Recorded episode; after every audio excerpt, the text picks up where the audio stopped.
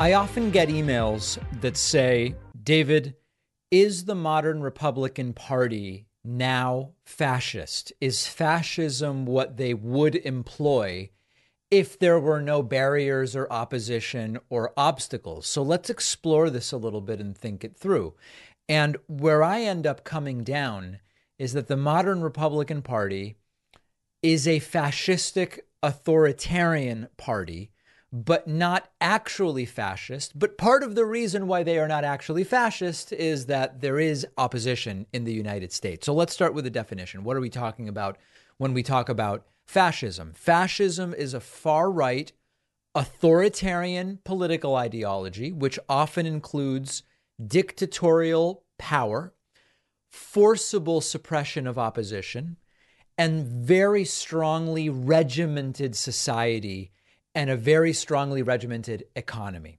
Now, some of these things might not sound like the rhetoric of the Republican Party. With strong regimentation, the Republican Party is all about freedom and liberty. Yes, the rhetoric is, but are they actually like that when it comes to policy? So we're going to talk about that. What is the Republican Party platform and policy versus fascism or fascistic authoritarianism? Because it is true that it used to be the case that the Republican Party was known for conservative values, actually being for small government, promoting truly free market capitalism or something close to it. But that is not at all what the modern, Repar- modern Republican Party, particularly under MAGA Trumpism, has become. It has become a party of hyper nationalism, populist rhetoric, as well as extraordinarily overbearing suppression of opposition, all fascistic characteristics. And the bulk of this, the culmination of it, has been seen in the shift during the rise of Donald Trump and his influence on the Republican Party.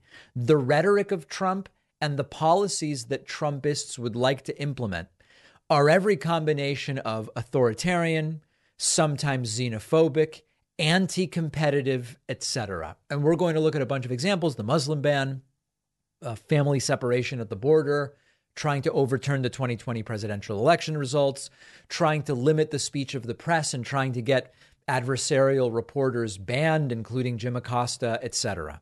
In addition to this, the attempt to suppress opposition through election meddling tactics that disproportionately affect young people, people of color, low income individuals, disproportionately those who vote on the left, is another way in which Republicans under MAGA have tried to hold on to power by any means necessary, even when they've been voted out, completely anti democratically. Now, there are people who will argue these are straight up fascist tactics. Others say it's kind of too extreme a term. But it is very hard to argue that it isn't fascistic and hardline authoritarianism. The actions and the rhetoric of MAGA Trumpism, aka the modern Republican Party, have taken that bent. So let's talk about some of the specific policies. And there are so many, but let's talk about a few. The Muslim ban. One of the first things that Donald Trump did as president was sign an executive order banning travel from several Muslim majority countries. It was done under the guise of protecting the United States, but it targeted Muslim majority countries that had not actually been the sources of terrorism to the United States. You could make the case that either way it was fascistic, but particularly when you're not even targeting the quote right countries based on what you claim to want to achieve, discriminatory and absolutely authoritarian scale up of the separation of families at the border, the zero tolerance policy at the southern border, which resulted in the separation of families and the detention of children in cages. Inhumane, cruel, emblematic of fascistic authoritarianism. The attacks on media, Trump calling the media fake news. Trump saying, You can't believe what you are hearing and seeing. You've got to listen to me to know the truth. Enemy of the people Get Jim Acosta out of the White House press briefing room. Get adversarial media shut down, etc., etc. Undermining free press, which is a cornerstone of democracy. Voter suppression, um, pushing for uh, voter ID of the kind that would just make it harder for people to vote, uh, shortening early voting hours, pushing for all of these different things while claiming they are trying to steal and cheat and rob an election. Extraordinarily fascistic. Militarizing the police. Trump supported the use of military equipment by police under the guise of law and order. And that was an open attempt to suppress dissident protesters and those with views adversarial to Trump. Embracing authoritarian and dictatorial leaders, right? I mean, listen, when you criticize Canada and France and Germany, democratic countries, and you go, I don't know, I believe Putin no matter what he says, and I, Kim Jong Un and I wrote each other love letters, and Duterte has been very strong on drugs, and she does quick trials and the death penalty for of drug dealers and Bolsonaro and Erdogan and Orban. This is another authoritarian fascistic slide. The entire attempt to steal an election, Trump didn't win. Of course, straight out of the dictator's playbook. And then lastly, I would also point to hardcore attempts to control private enti- private businesses for your personal political gain. And I'm thinking of big tech and social media. We don't want to uh, we don't want to regulate businesses unless it's absolutely necessary. Businesses should be allowed to regulate themselves and do what they want, except when we want to force Twitter to publish Trump's election lies, COVID disinformation, and on and on. So, bottom line, the modern Republican Party may not fit all of the characteristics of fascist ideology. And we certainly are not living under fascism in the United States. And we weren't when Trump was president either. But there are elements of extreme authoritarianism, nationalism, right wing populist rhetoric used to justify some pretty hardcore policy. And it should concern all of us who worry about this fascistic direction to the American Republican Party. Fascism? No, not yet. Fascistic authoritarianism with some dictatorial dreams? 100%. Let's talk about something else many have written to me about. What the hell happened to the alt right? Where did they go? Are they still around? At the start of Trump's presidency, everything was alt right. We are the alt right. They are the alt right, both self professed and discussed in media, in policy circles, etc. Rarely, if ever, do we hear about the alt right today. So, what happened to it? Did it go the way of the Tea Party, partially destroyed, partially integrated into the modern Republican Party? Has MAGA Trumpism essentially absorbed the alt right? Well, let's talk about it. In the early 2010s, as the Tea Party had gotten their wins and then started to fade, that happened in 2010. So then you go to 2013, 2014. This new political movement emerged in the United States, which was ultimately known as the alt right loosely defined group of individuals rejected mainstream conservatism, dabbled in white nationalism, dabbled in anti Semitism, dabbled in uh, uh, xenophobia, and all sorts of other far right ideologies. And as the 2016 presidential election got going, and Donald Trump ultimately won the uh, nomination of the Republican Party and became a general election candidate and won 2015, 2016, 2017, we saw the alt right gained significant prominence. Since then, though, the alt right as such has significantly faded out of public eye. Why did this happen? There's a number of things that are going on, important to identify to understand the continued evolution of MAGA Trumpism. Number one, the alt right as such started to get hit with significant backlash from media, from the left, and from mainstream conservatives as well. People like you know, Mitt Romney, Kinzinger, etc., who distanced themselves from the movement and condemned its extremist views. They saw that under Trumpism, it was uh, continuing to grow and that it wasn't a good thing as far as they were concerned. Secondly, many of the alt right leaders ended up exposed. They were exposed as really just being racist, really just being anti Semitic, really just being xenophobic. And so many of the alt right leaders lost credibility and they lost support. And some of them ended up kind of dissolving into MAGA Trumpism. Uh, third, we saw MAGA Trumpism accept and absorb some elements of alt right ideology.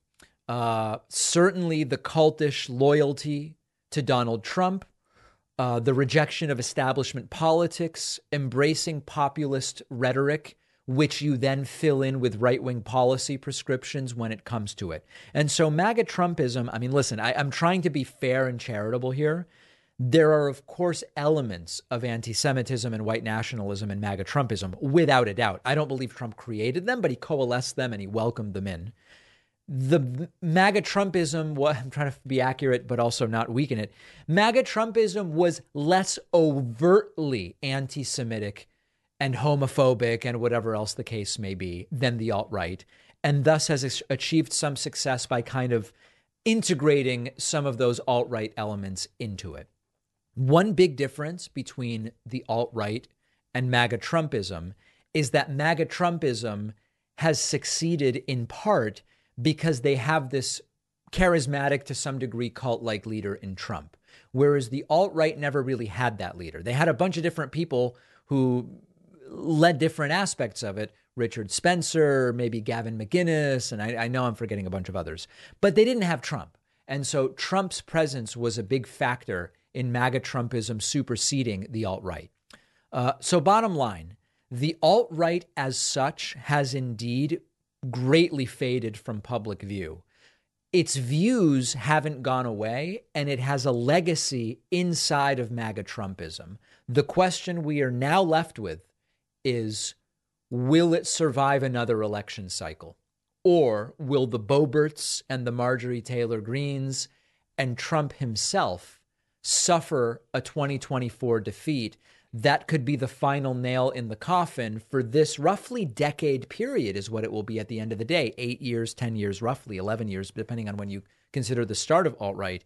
Will alt right die as part of MAGA Trumpism in 2024? That's the question that remains to be answered, and one we're going to continue asking. We'll take a quick break. Make sure you are subscribed to the YouTube channel at youtube.com slash the David Pakman Show, pushing very strongly towards 2 million subscribers.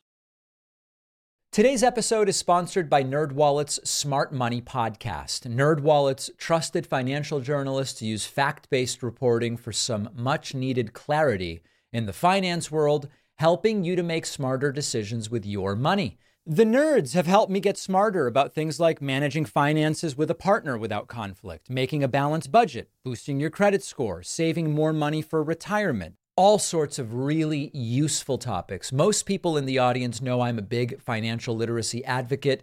I can tell you, NerdWallet does a fantastic job here. Listen to NerdWallet's Smart Money podcast on your favorite podcast app. Future you will thank you. Plastic, it's everywhere we look, and not enough is being done about it. 100 billion plastic bags are used and thrown away every year.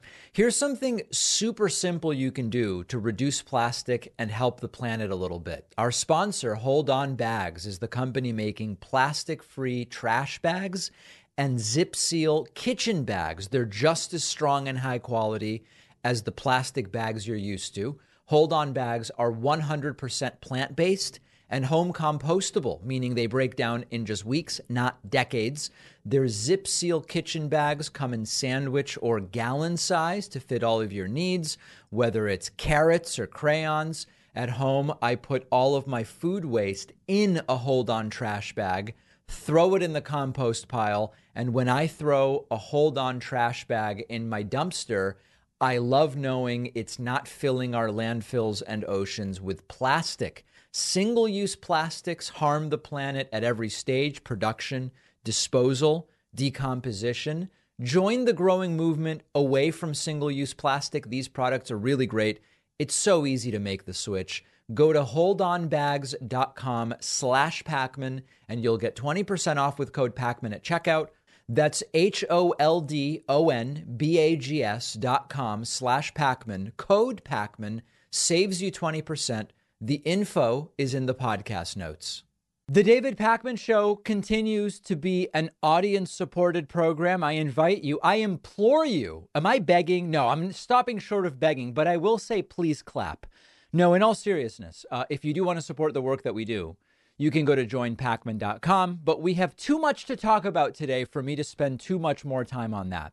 All right, let's hear from some people in the audience. I want to start today with Josh from Delaware. We take calls via Discord at davidpakman.com slash Discord. Josh, welcome. What is on your mind today?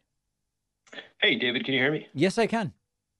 Awesome. Uh, first time caller, glad to be here. Um, yeah, so definitely wanted to talk about last week. Um, I, I, know one of the big things that gets talked about a lot of is the election lies. Um, and, you know, I do have some friends that uh, always talk about a election was stolen, it was stolen, there's so much evidence, but where is the evidence? Um, just kind of uh, wanted to hear from you on uh, has anyone ever sent you anything just showcasing any evidence of election fraud at all? No, I mean, many people all the way up to Mike Pillow have said, as soon as we get off this interview, I'm going to send you all the evidence from my cyber guys or whatever. They've never sent any evidence at all. Sometimes they will send me a link to that Dinesh D'Souza movie, 2000 Mules.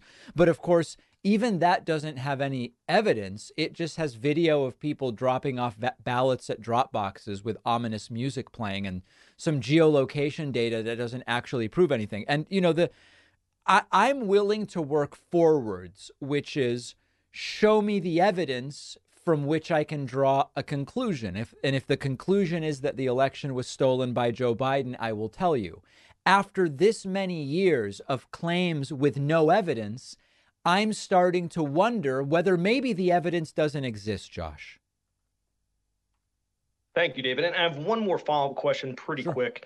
Um, but Fox News, um, you know, I know uh, one of the other things has always been the uh, uh, pretty recently the text messages that were sent privately between the Fox News host, especially with Tucker Carlson. Yeah. Uh, kind of your thoughts on that how how could people still watch Fox News after that information was released? And I also got to say, I don't remember Tucker even denouncing that uh, those messages weren't even him. So how how can people still watch Fox News and uh, believe that's still a good news organization to get their uh, their daily news from? Primarily, the answer is that Tucker's viewers either will never hear about the text messages in which Tucker says he despises Trump, or they will explain it away by saying, well, Tucker had to say that for this reason or that reason, but he didn't really mean it. Or they will say he has since changed his mind. They'll explain it away one way or the other. They seem pretty committed at this point to Tucker and to Fox News.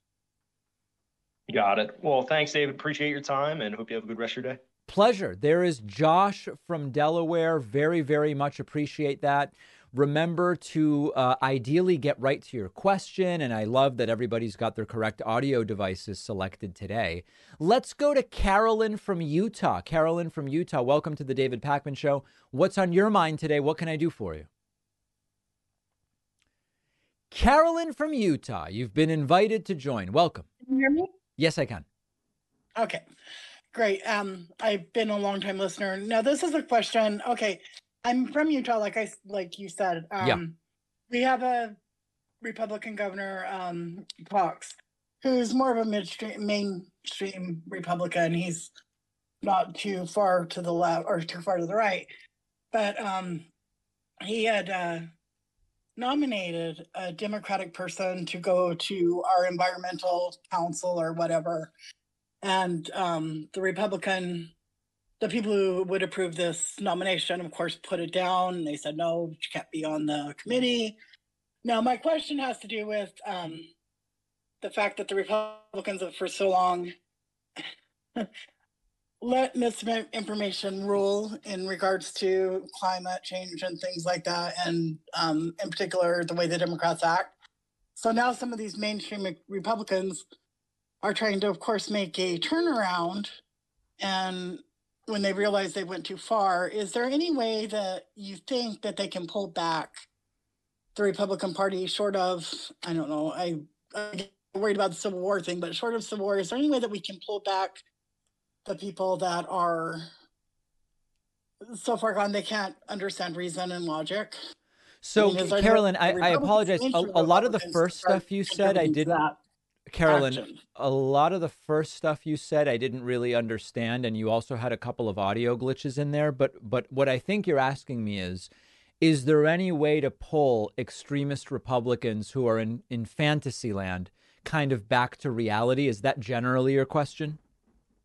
Yeah, but um, in particular, if there's any way well, for the mainstream Republicans to do it, I don't think we have any chance. Oh, okay.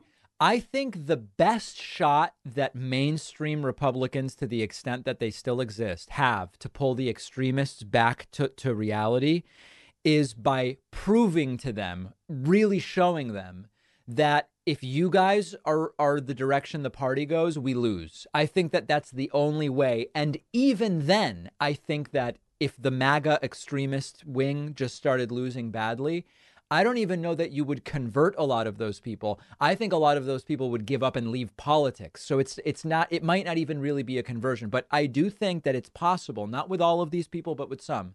If Republicans start taking more and more and more losses, as they already have, but even more, and then the mainstream Republicans say it's because of you we need to come back to something more approximating like Mitt Romney or John McCain. I think that that's their best shot, and even that may not work. I don't know. Yeah, that would be um, great. So, I, I know there's been a lot of articles lately about civil war and everything. What do you think our chances are of ending up in something like that? As of right now, so I never like to make these long term predictions. The U.S. will never have a civil war. We just don't know. The, the way I would assess it is I see the chance of a civil war over the next five years as extremely close to zero. Not zero, but extremely close to zero over the next five years. That's kind of where I'm comfortable going right now. Okay. All right. Well, thank you so much for taking my call. Pleasure. Carolyn from Utah, great to hear from you. Why don't we go next to Atreides from Boston? Atreides from Boston, welcome back to the program. How's it going?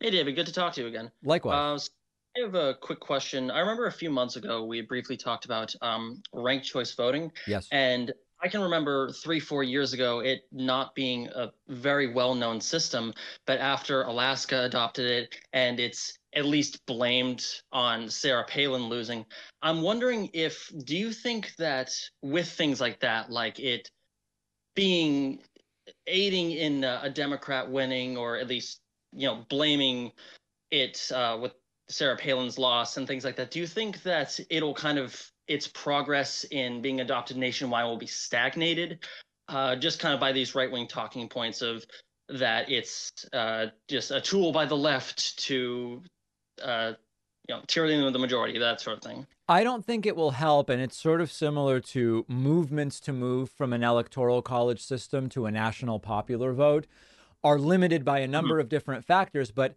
Many Republicans are aware that were it not for the electoral vote, if we had a national popular vote, there's a whole bunch of their winners who would have actually lost. So it is without question that at least the Republicans that pay attention know that popular vote isn't great for them. The extent to which they know that that uh, transferable vote or ranked choice voting is bad for them, I think it's less clear. But I do think that the mm-hmm. um, Sarah Palin situation in Alaska is, is, a cautionary tale. You know, the truth is, in the midst of all the insanity of the last year, it hasn't been a topic anyone's been talking about too much. So it actually could be an Not opportunity really, no. to make some progress on ranked choice voting uh, for dedicated activists. Yeah, I would say like definitely now, bef- while it's not as in the mainstream. I, yes. I, I think it kind of was uh, within like the few months before the midterms, but after all that, it kind of got lost in the shuffle. I agree. Um, I do have one other quick that. Thank you uh, for that. I do have one quick follow up question. Do you have a favorite political movie?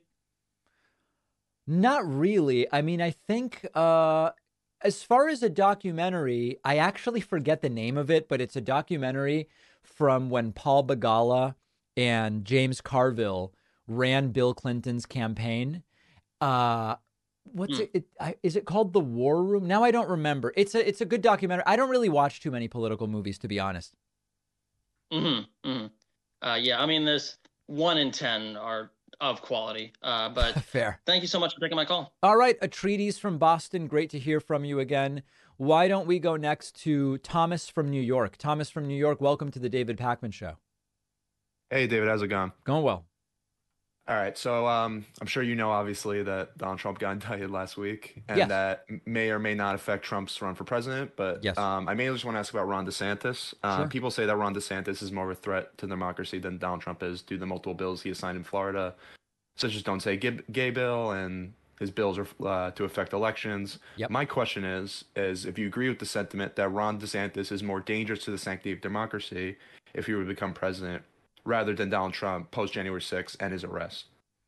I generally believe so. This this is the way I kind of frame it. If you said to me today, either Trump or DeSantis will be president for four years, I think I see DeSantis as the greater threat and would say, if those are my choices, I would rather Trump be president four years rather than DeSantis. DeSantis seems much more focused, whereas Trump's brain is kind of all over the place. DeSantis is likely to be more effective at actually making horrible legislative accomplishments, whereas again, Trump gets so distracted and embroiled in controversy that I think he would be less effective. The counterpoint to all of this is that on the world stage, Trump is so cartoonish and such a joke that it might damage American reputation more to see Trump president for another four years than DeSantis. So it's sort of like DeSantis would make our reputation not quite as bad, but he would do far more damage. Now, there's another layer to this, which you didn't directly ask about, but I think is also important. In the polling right now, there's Trump versus Biden polling and DeSantis versus Biden polling.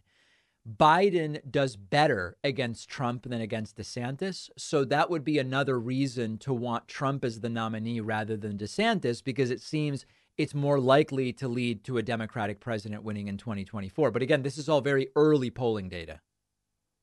Yeah, I, th- I think Trump is definitely is a lot more cares about his ego, so he will be less. He he kind of doesn't get led as much by the Republicans. I think Ron DeSantis is a lot smarter and a lot more nefarious in that way. But, I think that's true. Uh, thank you. Agree. I appreciate the the answer. My pleasure, Thomas from New York. Uh, great to hear from you.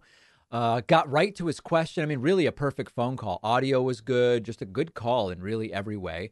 We're taking calls via Discord, davidpakman.com slash Discord. Just a reminder, if you want to get on, your nickname uh, must be your name and where you're calling from, or where you're calling from and your name. You know, just names alone or nicknames or sort stuff like that is not likely to get you on. Let's go to Rodney from St. Louis. Rodney from St. Louis, welcome to the program. Hey, David, can you hear me? Yes, I can. Okay, great. Uh, first of all, I want to say congratulations on uh, last week or week and a half ago when you had the right wing attacking you and uh, your audience was able to rally. We made it. We made it, Rodney. I appreciate that.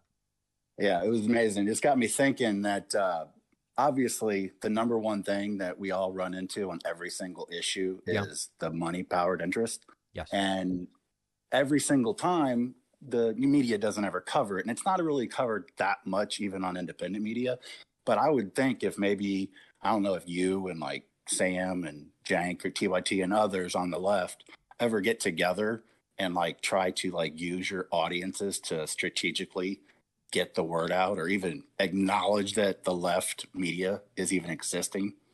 Yeah, you know, we really don't, and we should. The last time I saw Cenk and Sam was like in the same place. I saw Sam more recently, but the last time the three of us were in the same place was at a conference in Vegas, like right before the pandemic. And I'll be honest, this this particular issue did not come up. It was really kind of a social thing. We went to dinner, but I actually do think, you know, one of the things I've talked about before, and I think you're kind of getting at this, Rodney, is that when it comes to funding independent media and creating this sort of like under underbelly sounds negative, but in a sense, it's an underbelly. It's a layer, we might call it, of a media to really try to get young people to come to our side right when they leave college. The right funds that to an insane degree. I mean, I, I recently heard, I don't know if this is true, that Turning Point USA raised like $40 million or something like that.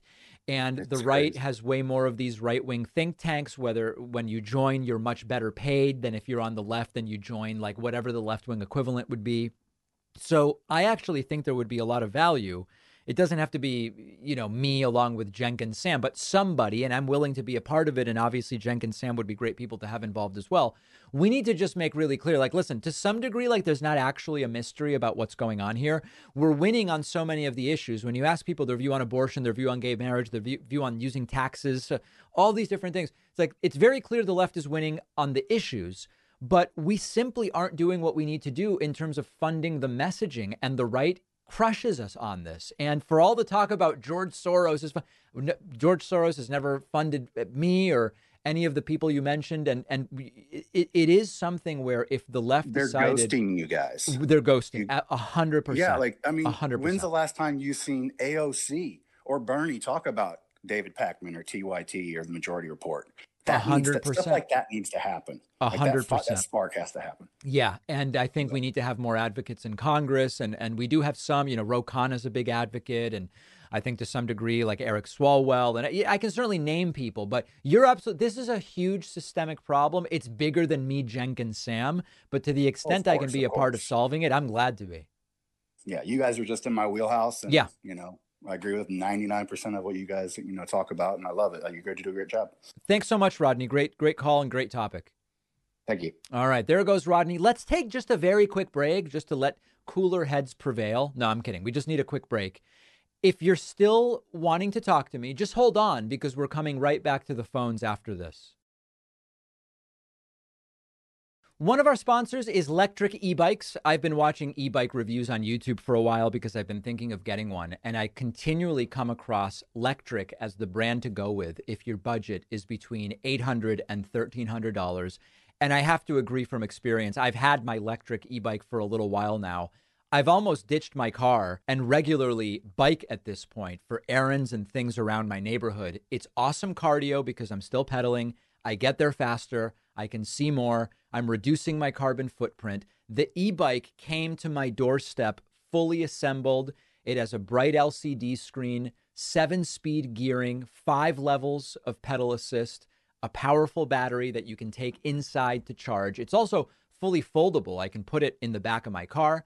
Lectric has models for every lifestyle, and you can finance for as little as 73 bucks a month.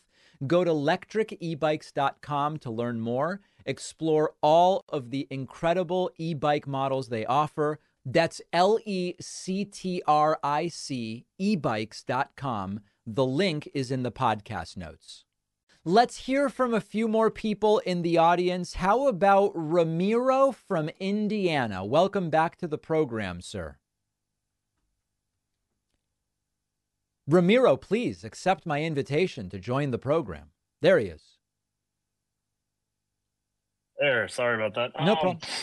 So, uh, my quick question is uh, so, Donald Trump, everything going on, obviously, we know. Um, there's nothing in place that would prevent him from running for president, even from prison, correct? That's that's my understanding, yeah.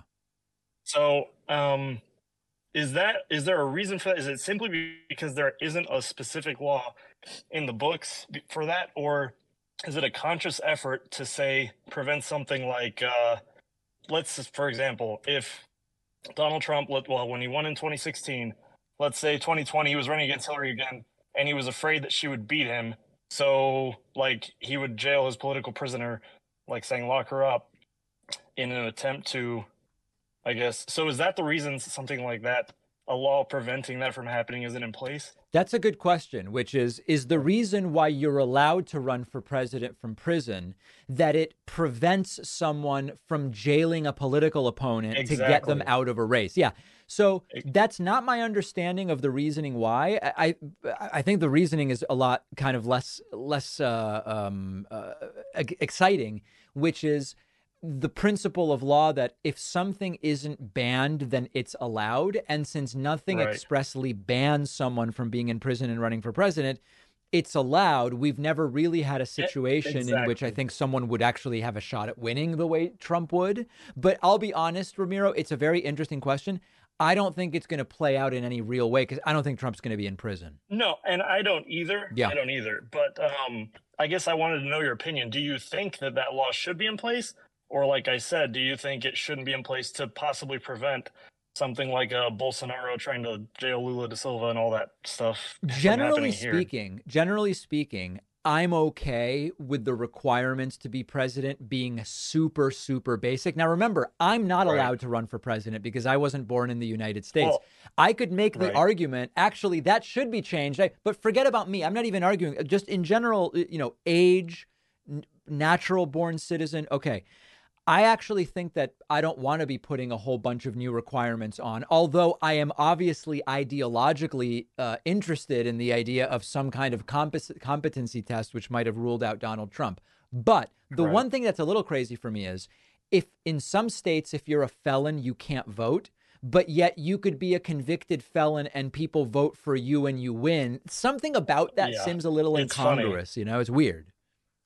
Yeah. Yeah, that's funny, and that's why I asked the question because if you would have asked me before 2016, yeah, I would have said, yeah, no, you should absolutely not be able to run for president if you're in jail. But then I got to thinking, I'm like, right, we, you know, with him running his campaign, screaming, lock her up, lock her up, and I got to thinking, you know, maybe that's maybe it's a good thing that that's not on the books. But it is funny that you can be in prison and not be allowed to vote after you get out. It's yeah, it's funny, it's, uh, so. yeah. There's a lot of these weird incongruous things, but it's. I think the point we both come away with is the next 18 months are going to be pretty insane. Yeah, absolutely.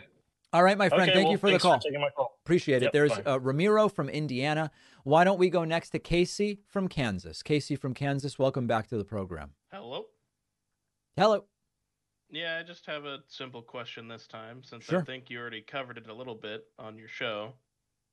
Uh, do you think with the win of Brandon Johnson in Chicago against yes. his more tough on crime, more police, endorsed by the fraternal order candidate, do you think that could make Democrats like Joe Biden rethink their tough on crime pivot? Maybe, you know, go to a more solve it from the roots type of thing? Why would so you're saying the fact that Brandon Johnson won with his we're going to reform but support police sort of mentality, would that make Biden change his mind about his approach? Why would it make Biden change his mind? Well, I mean, Biden has seemed like he's going for a more traditional tough on crime type of thing. Oh, I see what At you're least saying. The most no, you, you know why I don't think that would really influence Biden much? What makes sense politically at the city level is different than what makes sense at the state level and certainly for running as, as a presidential campaign. So I don't think Biden would be moved much by what worked in Chicago for a mayoral race. What about like other, you know, city Democrats like Eric Adams or somebody like that? That may be. That may be. Uh, uh, that it could. Although you know, eh, all of these mayors often think, and it might be true, that their city's circumstances are different than others. And so they really shouldn't go by what other mayors do. It's just a kind of a general thought that often is in mayors' minds. Okay. Well, I guarantee that if the opposite had happened and if Paul Vallas had won, that people like Eric Adams would be shouting from the rooftops, like, this is proof that yeah. Democrats need to get more tough on crime. We need harsher you know, charges for felons and everything like that. But You're probably right. You're probably knows? right as far as that goes. Yeah, no, but I don't expect to see Biden adjust much as a ba- on the basis of what happened in Chicago. To answer the first question. Uh, well, I wish he would, but yeah. yeah. I guess he, will probably continue as he's going into 2024. I believe so. Casey from but, Kansas, always great to hear from you. Okay, thank you. All right, there he goes. Why don't we go next to Ronald from Illinois? Speaking of Illinois, let's go to Ronald from Illinois. Welcome to the program. Hey, David, can you hear me? Yeah. Hey, I'm at work, David, but I have just got a quick question for you. So last week, Trump got arrested. Why has Biden been so quiet about that? I actually like it. I think I think the reason Biden's being quiet is Trump and others are already saying Biden's orchestrating the entire thing. You know, Democrats, Biden, George Soros, they're all orchestrating the entire thing. When Joe Biden was asked about it, he just said, I'm not going to comment. He is making it. He, he, what I think Biden doesn't want is to make whatever Biden says is going to be accused of being extremely politically biased. People are going to read into it that Biden was somehow involved or whatever. I love that. Listen, this is law enforcement looking at evidence and bringing charges in New York City. it should have nothing to do with Joe Biden. And I like that Biden's not saying a word. The right, by the way, Rodney, uh, Ronald, is triggered by this. I saw a Fox News report the other day where they said, look at Biden just smiling and not saying anything. Even not saying anything is angering them. I think it's the right move, and I think Biden's smart for keeping his mouth shut for now. Hey, David, thanks for that question, man. I'm a true fan of your show. Keep up the good work. All right, Ronald from Illinois, thank you so much for the call. Very much appreciate it. Yeah, I, if anybody thinks Biden should be talking about it, let me know. I just I just don't see it. Let's go to Andrew from California. Andrew from California, welcome. What's on your mind? Hi, um, first time caller, long time listener. Thank you. Uh, kind of nervous, but um, I'll power through it. Yeah, you're doing great so Um, I- far. I just wanted to discuss with you about the when dealing with irrational like Trump Trump supporters. Yeah. When what is the calculus? Because I've seen a lot of progressive hosts handle it both ways, where they're like very patient and uh, charitable in a sense, versus like just steamrolling them and then just hanging up on them and not letting them talk. Like for example, for with you, you had that guy who uh, you guys were getting into like the semantics of like Trump not being allowed with the nuclear codes, Yeah. and I feel like you took like a charitable uh, approach, which I agree. I agreed with you, but I feel, felt like you could have been more charitable. But I, I don't know. I'm just a schmuck. I don't know. Uh, So listen, What's the- I- it depends what you want to achieve, right? I mean, my point with that guy, that was Bobby Polo. The reason I gave that guy so much time and so much leeway was he was one of those guys who showed up in our super chats during a live stream and said, I want to debate you and you won't debate me and you won't give me time and blah, blah, blah, blah, blah. And so the point I was trying to make was I'll gladly give you time and I'll allow you every opportunity to make your point. And the guy had 10 minutes and he quite literally wasn't able to make a single point. And the point of that was less about telling him he was wrong about every particular issue. He didn't even bring up an issue. That was the funny thing. The guy was desperate to debate and couldn't actually even hold a conversation. So that was more about like these people who are big tough guys on the internet who want to debate, then you give them a chance. They they make no sense. They might as well be speaking a foreign language. In other situations, on somebody who comes at me with a particular issue that they're wrong about, then it would be less about being as charitable as possible and more about showing them that they're actually wrong on the issue. D- does that make sense, Andrew? Like it depends on the situation. Yeah, I guess it's. I don't know. I guess sometimes I I per, I prefer the more charitable approach. I just feel Yeah. like maybe then there'd be more of a chance of connection, but maybe that's just wishful thinking. No, I think on balance, you're right. It just, with that particular guy you're thinking of, it went nowhere because there was no substance to it. You know, we could, he wouldn't even understand what my position was. And yet he still tried to tell me I'm wrong. But it's like, dude, you don't even understand what I'm saying. How, how can we go forward here? I felt like with the nuclear weapons issue, which I think was like the one that kind of was ballooned. Yep. I felt like you could have been a little bit more like, okay, when you make an, a black and white statement where I don't think Trump should be around nuclear weapons, which is ridiculous. A president must, you know, have, you know, access to that. I just think that he would be very irresponsible.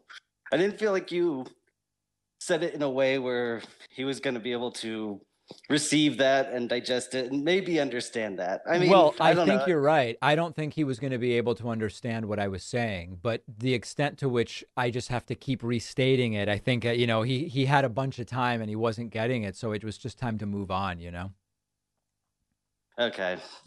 All right. One last comment. Uh, bring back Jimmy from Philly. Haven't heard from him for years, Andrew. It's crazy. I, I just miss his voice. Fair enough. Maybe we can find an impersonator. All right, Andrew. Thanks so much for the call. Thank you. All right, there goes Andrew with a very, very powerful declaration. Let's go to Dariel from Texas. Dariel from Texas, welcome. What's on your mind today? Oh, hi, David. Uh, oh, oh, hi. Uh, sorry, I'm just kind of nervous. Okay, so my question, it pertains to the debate about like Trump's indictment and Yeah. whether if it's going to help or not.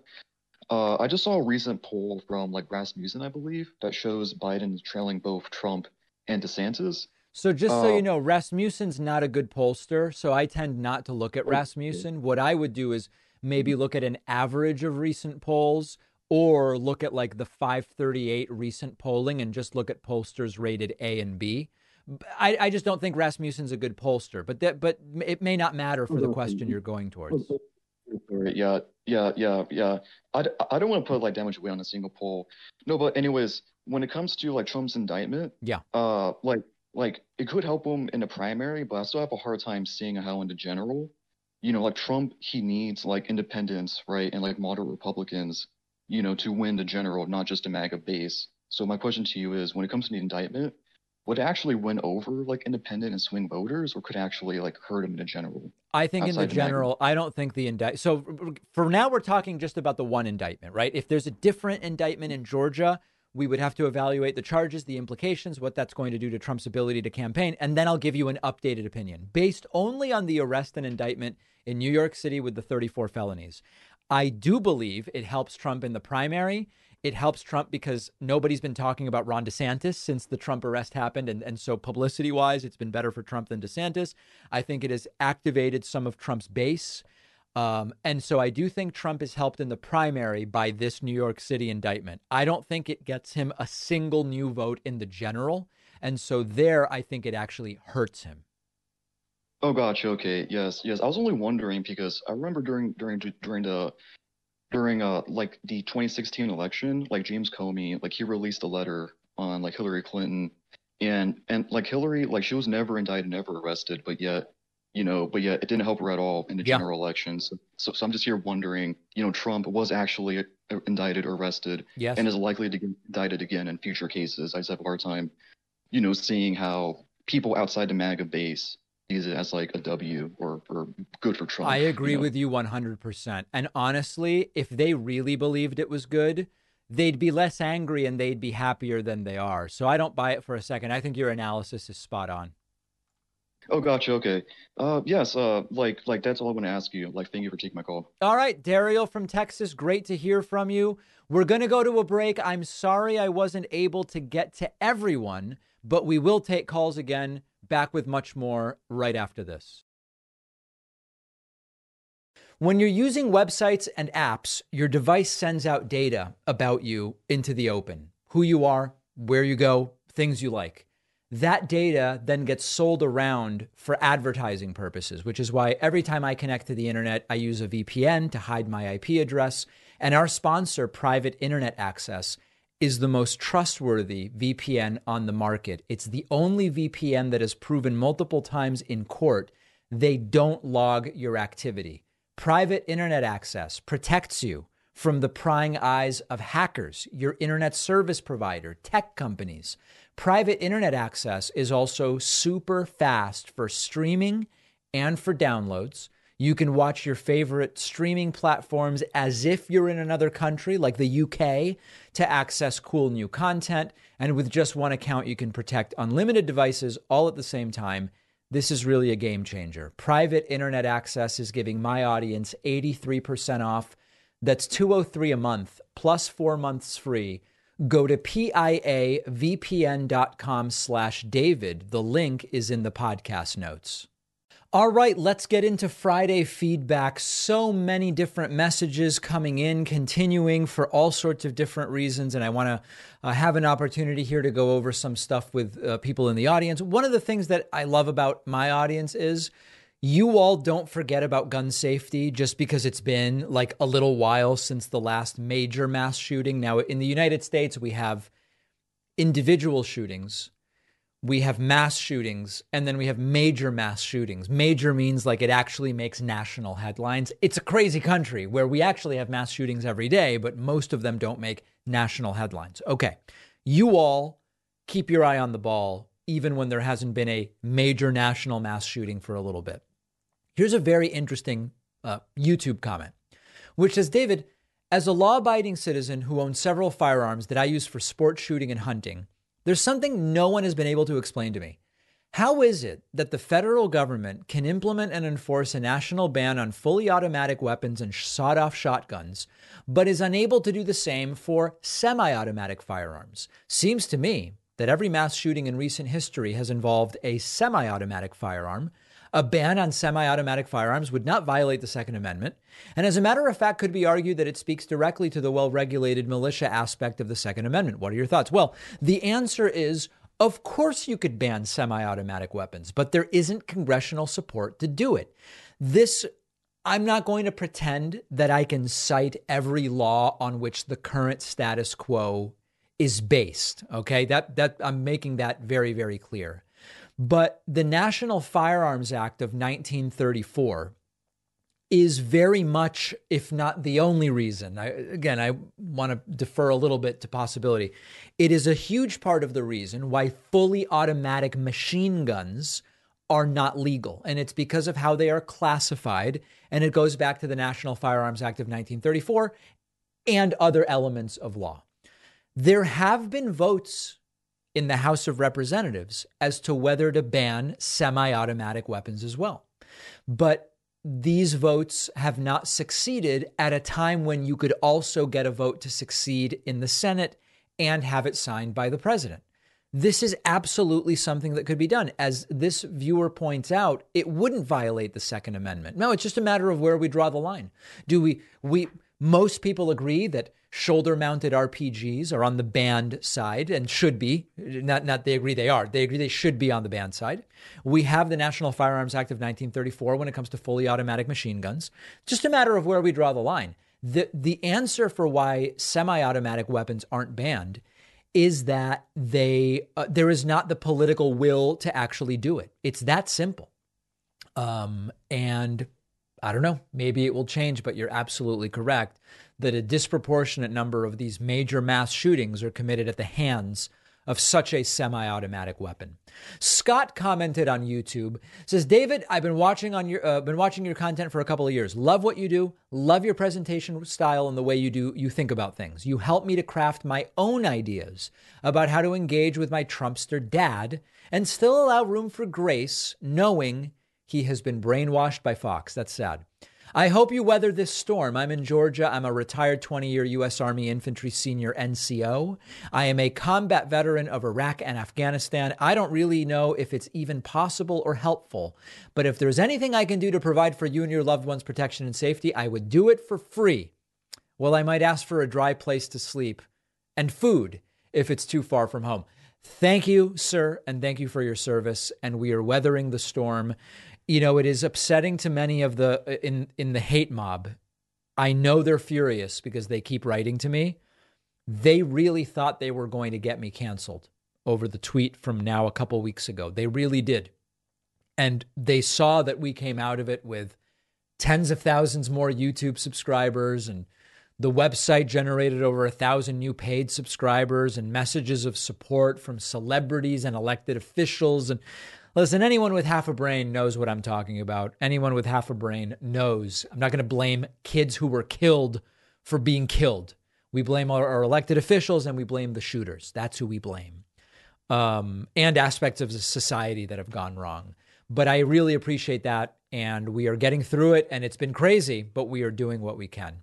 Jack uh, commented on YouTube and said, I used to be a conservative I switched because of people like Pakman and Kyle Kulinski.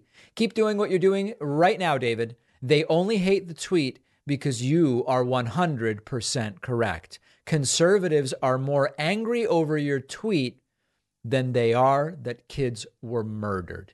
It's a useful distraction. If you're mad at me, and some of them still are, if you're mad at me, you don't have to talk about the fact that you don't want to do a damn thing about guns. One other message uh, along these lines this one's from Scott. This one might be fake. It's funny though. It might be real.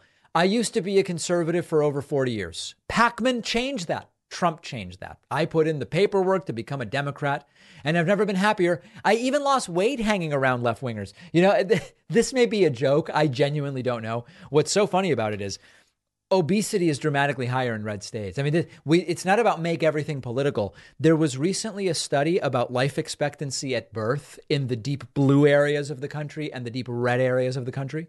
Obviously, you have to take economics into account, big, big part of this, but you are likely to live much longer if you are born and live in blue areas. It's it is an incredible thing that we have going on in this country where political allegiance and the allegiance of state government has such an impact on every aspect of our lives. Really incredible stuff. Raymond emailed me and said, just a comment from an average Joe. I think this is super interesting and also very depressing. Raymond said, was just watching Friday feedback and heard your advice about debating people online. I'm pretty good at it, probably because I'm 64. I've been a politics junkie since age 16. Used to skip school so I could stay home and watch the Watergate hearings. In the last two years, I've debated at least 40 MAGAs into silence. I set traps for them by writing things I know they'll agree with and then pointing out how the sum of those beliefs add up to the opposite of the point they're trying to make. Then they go quiet. They'll never admit it. They'll never admit I'm right in the moment, but their silence signals their capitulation. But then it occurred to me there are 70 million more of them out there. And suddenly those victories feel pretty hollow. It's demoralizing. Th- this one hits, guys. This one hits. As I've said before, we can spend hours trying to show these people the errors in their ways. And sometimes we'll succeed. And then you remember 70 million people voted for Trump and you realize what we are up against. So, an inspiring message from Raymond in the sense that he he has clearly figured out a way to do it. But then you remember there's 70 million of them and then then what? Then where do we go? This is the whole retail versus wholesale strategy thing that's often discussed. The ways to achieve rapid social change often are to enforce them via dictatorship, which I'm against. I know Trump's enamored with all these dictators, but I'm not. So then you say, well, then how do you do it? And it is very slow change over long periods of time, focusing on education, focusing on media literacy. Extremely, extremely difficult to do. Uh, Daniel wrote in and says, I'm evil. This is still like the sort of stuff that's coming in based on the tweet from a couple weeks ago. Daniel says, David, you are evil. I saw the tweet. You mocked murdered Christian children. I am sorry for you. Your parents failed and you are troubled on the inside. May somehow you find peace. Your hatred must be a serious burden. Yeah, no, no, that's not really it. I am disgusted by our elected officials who send thoughts and prayers and do nothing else. That's basically it. It's not about evil. It's not about troubled. It's not about finding peace. It's not about any of it. But uh, these folks won't stop, guys. They they keep emailing. Here's George. All right, this is something I think you guys are going to enjoy. George wrote in and said, David, Considering how small the trans population is worldwide, why do you spend so much time covering trans issues? Please tell me how to cancel my membership. Thank you, George. Um, I've told you guys before about what I call unsubscribe trolls. These are people who write to me and they say, David, I was just about to become a paid member and then you said X and now I'm not going to. David, I've been a subscriber for five years, but now that you said Y, I'm canceling. I looked up George. George was last a member in 2020. and since 2020, this is why, why we file all of our messages. Sometimes law enforcement needs them, but this is another reason why. Since 2020, George has written to me 16 times saying he's going to cancel his membership because I said X, and then because I said Y, and then because I said Z. In fact, when I look this up, it's like, who has time to do this stuff? George wrote to me uh, back in uh, November and said, You're not talking about the CCP enough. I'm canceling. And then George wrote to me in there's so there's so many of these, it's hard to find all of them. Uh, eh, oh God, when was this? George wrote to me in May and said they need to do something about smart fencing at schools and you're not talking about it and I'm going to cancel. Okay, the point here is George has written to me 16 times saying he's going to cancel since he was last a member. Folks, I've said it before and I'll say it again. The freedom that I get from being supported by individual members is that no one person can come in and tell me, cover this or don't cover it or whatever the case may be. That's a great thing. And I will continue covering what I think makes sense. Why am I covering the trans issue more than the prevalence of trans people in the population? Very good question.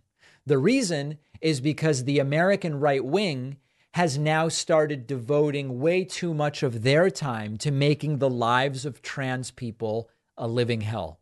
And so when I see a group being targeted unfairly, I come to their defense. As soon as the mob leaves trans people alone, I will be able to move away from that issue. So that's why, George. All right, my friend, best of luck with all of it. Send in your emails, info at davidpakman.com, YouTube comment, tweet, Facebook. We pull these from all over the place.